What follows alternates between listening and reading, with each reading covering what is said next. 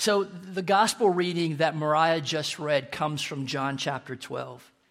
And it's this, this picture of, of, extravagant worship that Mary, in our story, lavishes upon Jesus. And that idea of worship has been a, a constant in all of our scripture passages this morning. Verse 21 of, of Isaiah 43 says that someday God's people will honor him, worship him before the whole world. In Psalms 126, there's this expression of worship as the author remembers what God has done. And then we get this picture of, of extravagant worship in John chapter 12 that really does center around this verse. So, so in these couple of lines that capture the heart of the story, really everything that has come up until this verse in John, John chapter 12 is details driving to this verse. And then everything that comes after this in, in John chapter 12, in this portion of scripture that we've read, is reaction to what we see in this verse. And so the details. It's six days before the Passover. So we are about a week out from the events of Christ's betrayal and his torture and his crucifixion. And in the preceding chapter, John chapter 11, we see that Jesus brings Lazarus back from the dead. And that so infuriates the religious leaders that they put out essentially a, a see something, say something kind of order as they begin to plot Christ's death. And so the, the word goes out that if you see Jesus, report him to the religious authorities so that they can grab him. And as, as the Passover gets closer, people are talking, do you think Jesus will show up at the Passover? I don't know. What do you think? And so there's this chatter that's going on because people know that if Jesus shows up, there's going to be fireworks. And when Jesus does surface, it's here in John chapter 12, and it's at Mary and Martha and Lazarus' house. This brother and these two sisters just a handful of miles outside the city of Jerusalem, where the Jewish nation has gathered to celebrate the Passover, this, this feast where God's people remember God's deliverance. And this dinner being thrown at Lazarus' house, it's, it's being held to, to honor Jesus. And that makes sense because it's only been a couple of weeks at the most since Jesus has brought Lazarus back from the dead. And so, so Lazarus is there, Martha serves, and Mary turns up here in verse 3. Then Mary took a 12 ounce jar of expensive perfume made from the essence of nard, and she anointed Jesus' feet with it, wiping his feet with her hair. The house was filled with the fragrance. And as far as the reaction, Judas, the one who would betray Jesus, Judas calls this out as being wasteful. It's estimated that the cost of this perfume, with its ingredients coming from the mountains of northern India, would be about $30,000 in today's money. And Jesus replies, and in his reply, he does not diminish at all our responsibility to care for the poor. He's simply recognizing that his own time is short. Jesus replies, Leave her alone. She did this in preparation for my burial. Jesus ties this act of worship to his own death, something probably not on the radar of anyone else in the house that day. But Jesus ties this act of extravagant worship to his own death. And this is the thing that makes this passage a Lenten scripture. This week, uh, I found this from a devotional. It says, even though the money from the sale of the perfume could have been used to do a lot of good things, Jesus considers her act to be completely appropriate. Why? Because it is an act of worship. And he, Jesus, knows that life begins with what you worship. Worship the wrong things and nothing else will come out quite right. But worship the living God who has given himself for us and the sacrifice of Jesus. You have a new sense of what matters and you will prioritize your life accordingly. Suddenly, you find yourself wasting your life on Jesus by giving your life to his agenda rather than your own. I wonder what you think of that line. Life begins with what you worship. Life begins with what you worship. A couple of weeks ago in our Kingdom Come series, we talked about worship. Ryan actually led us in that conversation and mentioned that our word worship comes from an old English word, which is actually worthship. So that, that, that, worship has everything that you assign worth to, has, has everything to do with what you assign value to. What you assign in your life, this thing, this person, this idea, this concept, this cause. Now, this, this is of real value. Now, now this, this is of ultimate worth to me because whatever that thing is for you, that is what you are worshiping. And we see this play out in the life of, of Mary here in John chapter 11 and, and, and John chapter 12. If you put yourself in Mary's shoes for an instant, if that's you, and remember that, that we're talking about worship here. If that's you and this Jesus has just brought an end to your pain and despair, like that, your brother who was dead is suddenly back with a shout. You've got this resurrected brother. What kind of value, what kind of worth do you place on Jesus?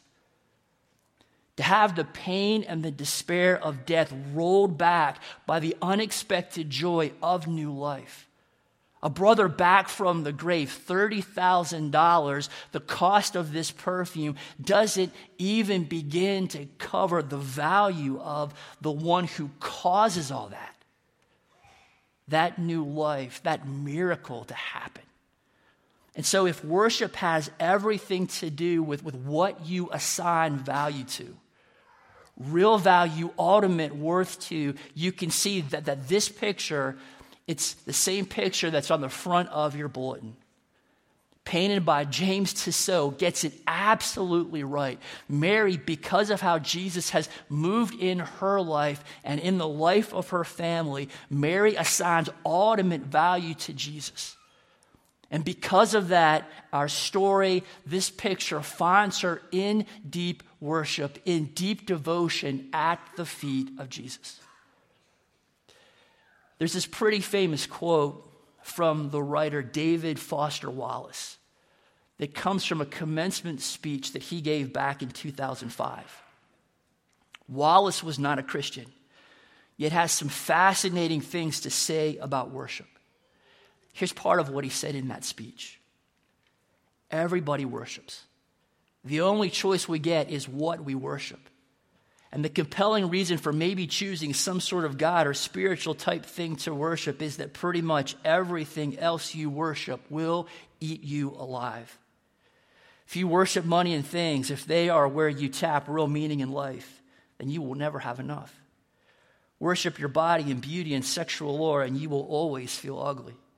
And when time and age start showing, you will die a million deaths before they finally grieve you worship power, you will end up feeling weak and afraid. And you will need ever more power over others to numb you to your own fear. Worship your intellect, being seen as smart, you will end up feeling stupid, a fraud, always on the verge of being found out. But the insidious things about these forms of worship is they're unconscious. They are default settings. This quote that comes from a purely secular point of view calls out the kinds of things that our culture convinces us to go all in for, to orbit around, to assign ultimate worth to. Things like money and getting bigger and better stuff, and health and beauty and attractiveness, and power and prestige and status and being viewed a certain way. He calls out being smart, but really any way in, in, in the world that gives you a sense of accomplishment and significance and meaning. And Wallace calls out that, that when you assign ultimate worth to those kind of things, they will eat you alive. Wallace is onto something extremely biblical here, even though he probably doesn't realize it.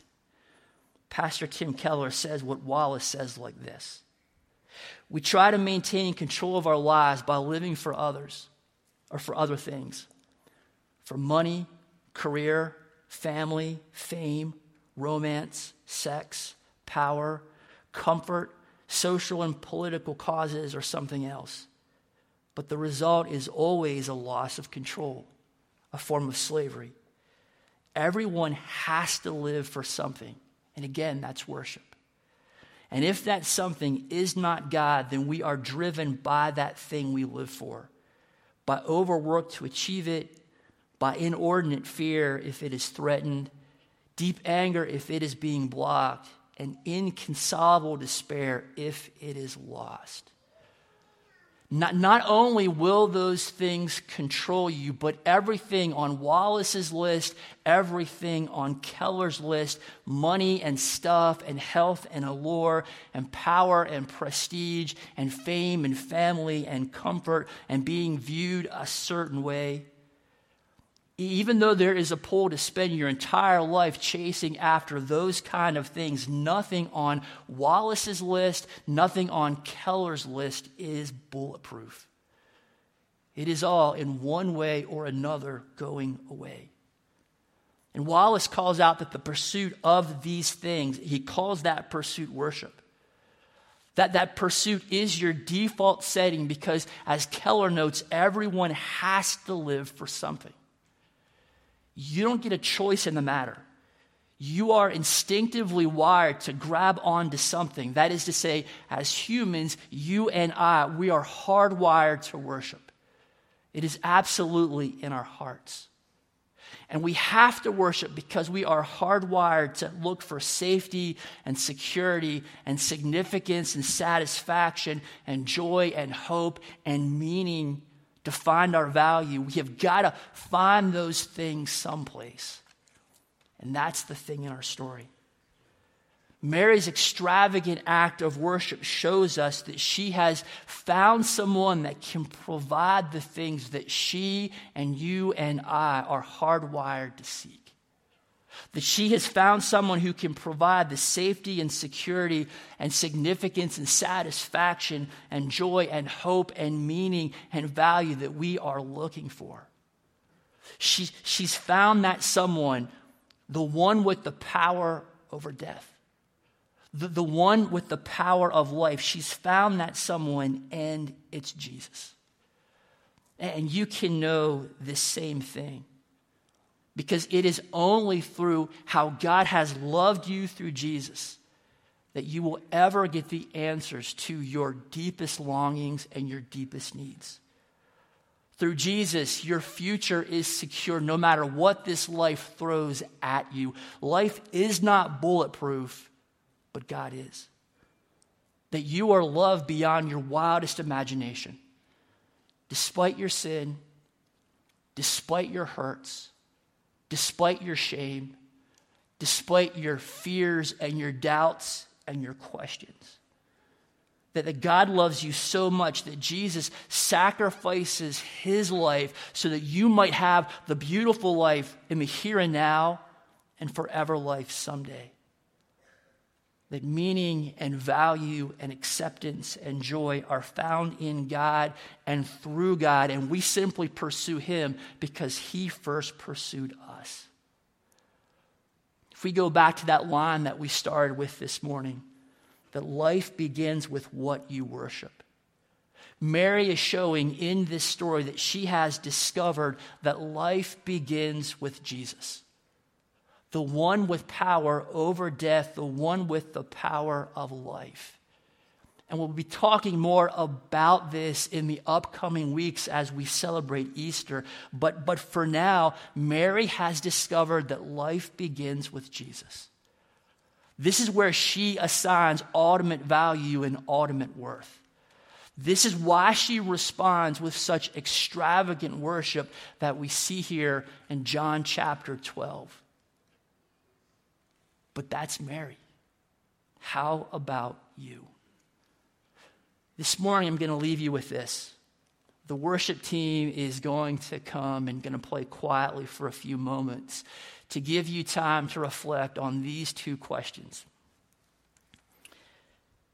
As Mary's act of extravagant worship is driven by the experience of new life for her brother Lazarus, what new life does Jesus want you to experience today?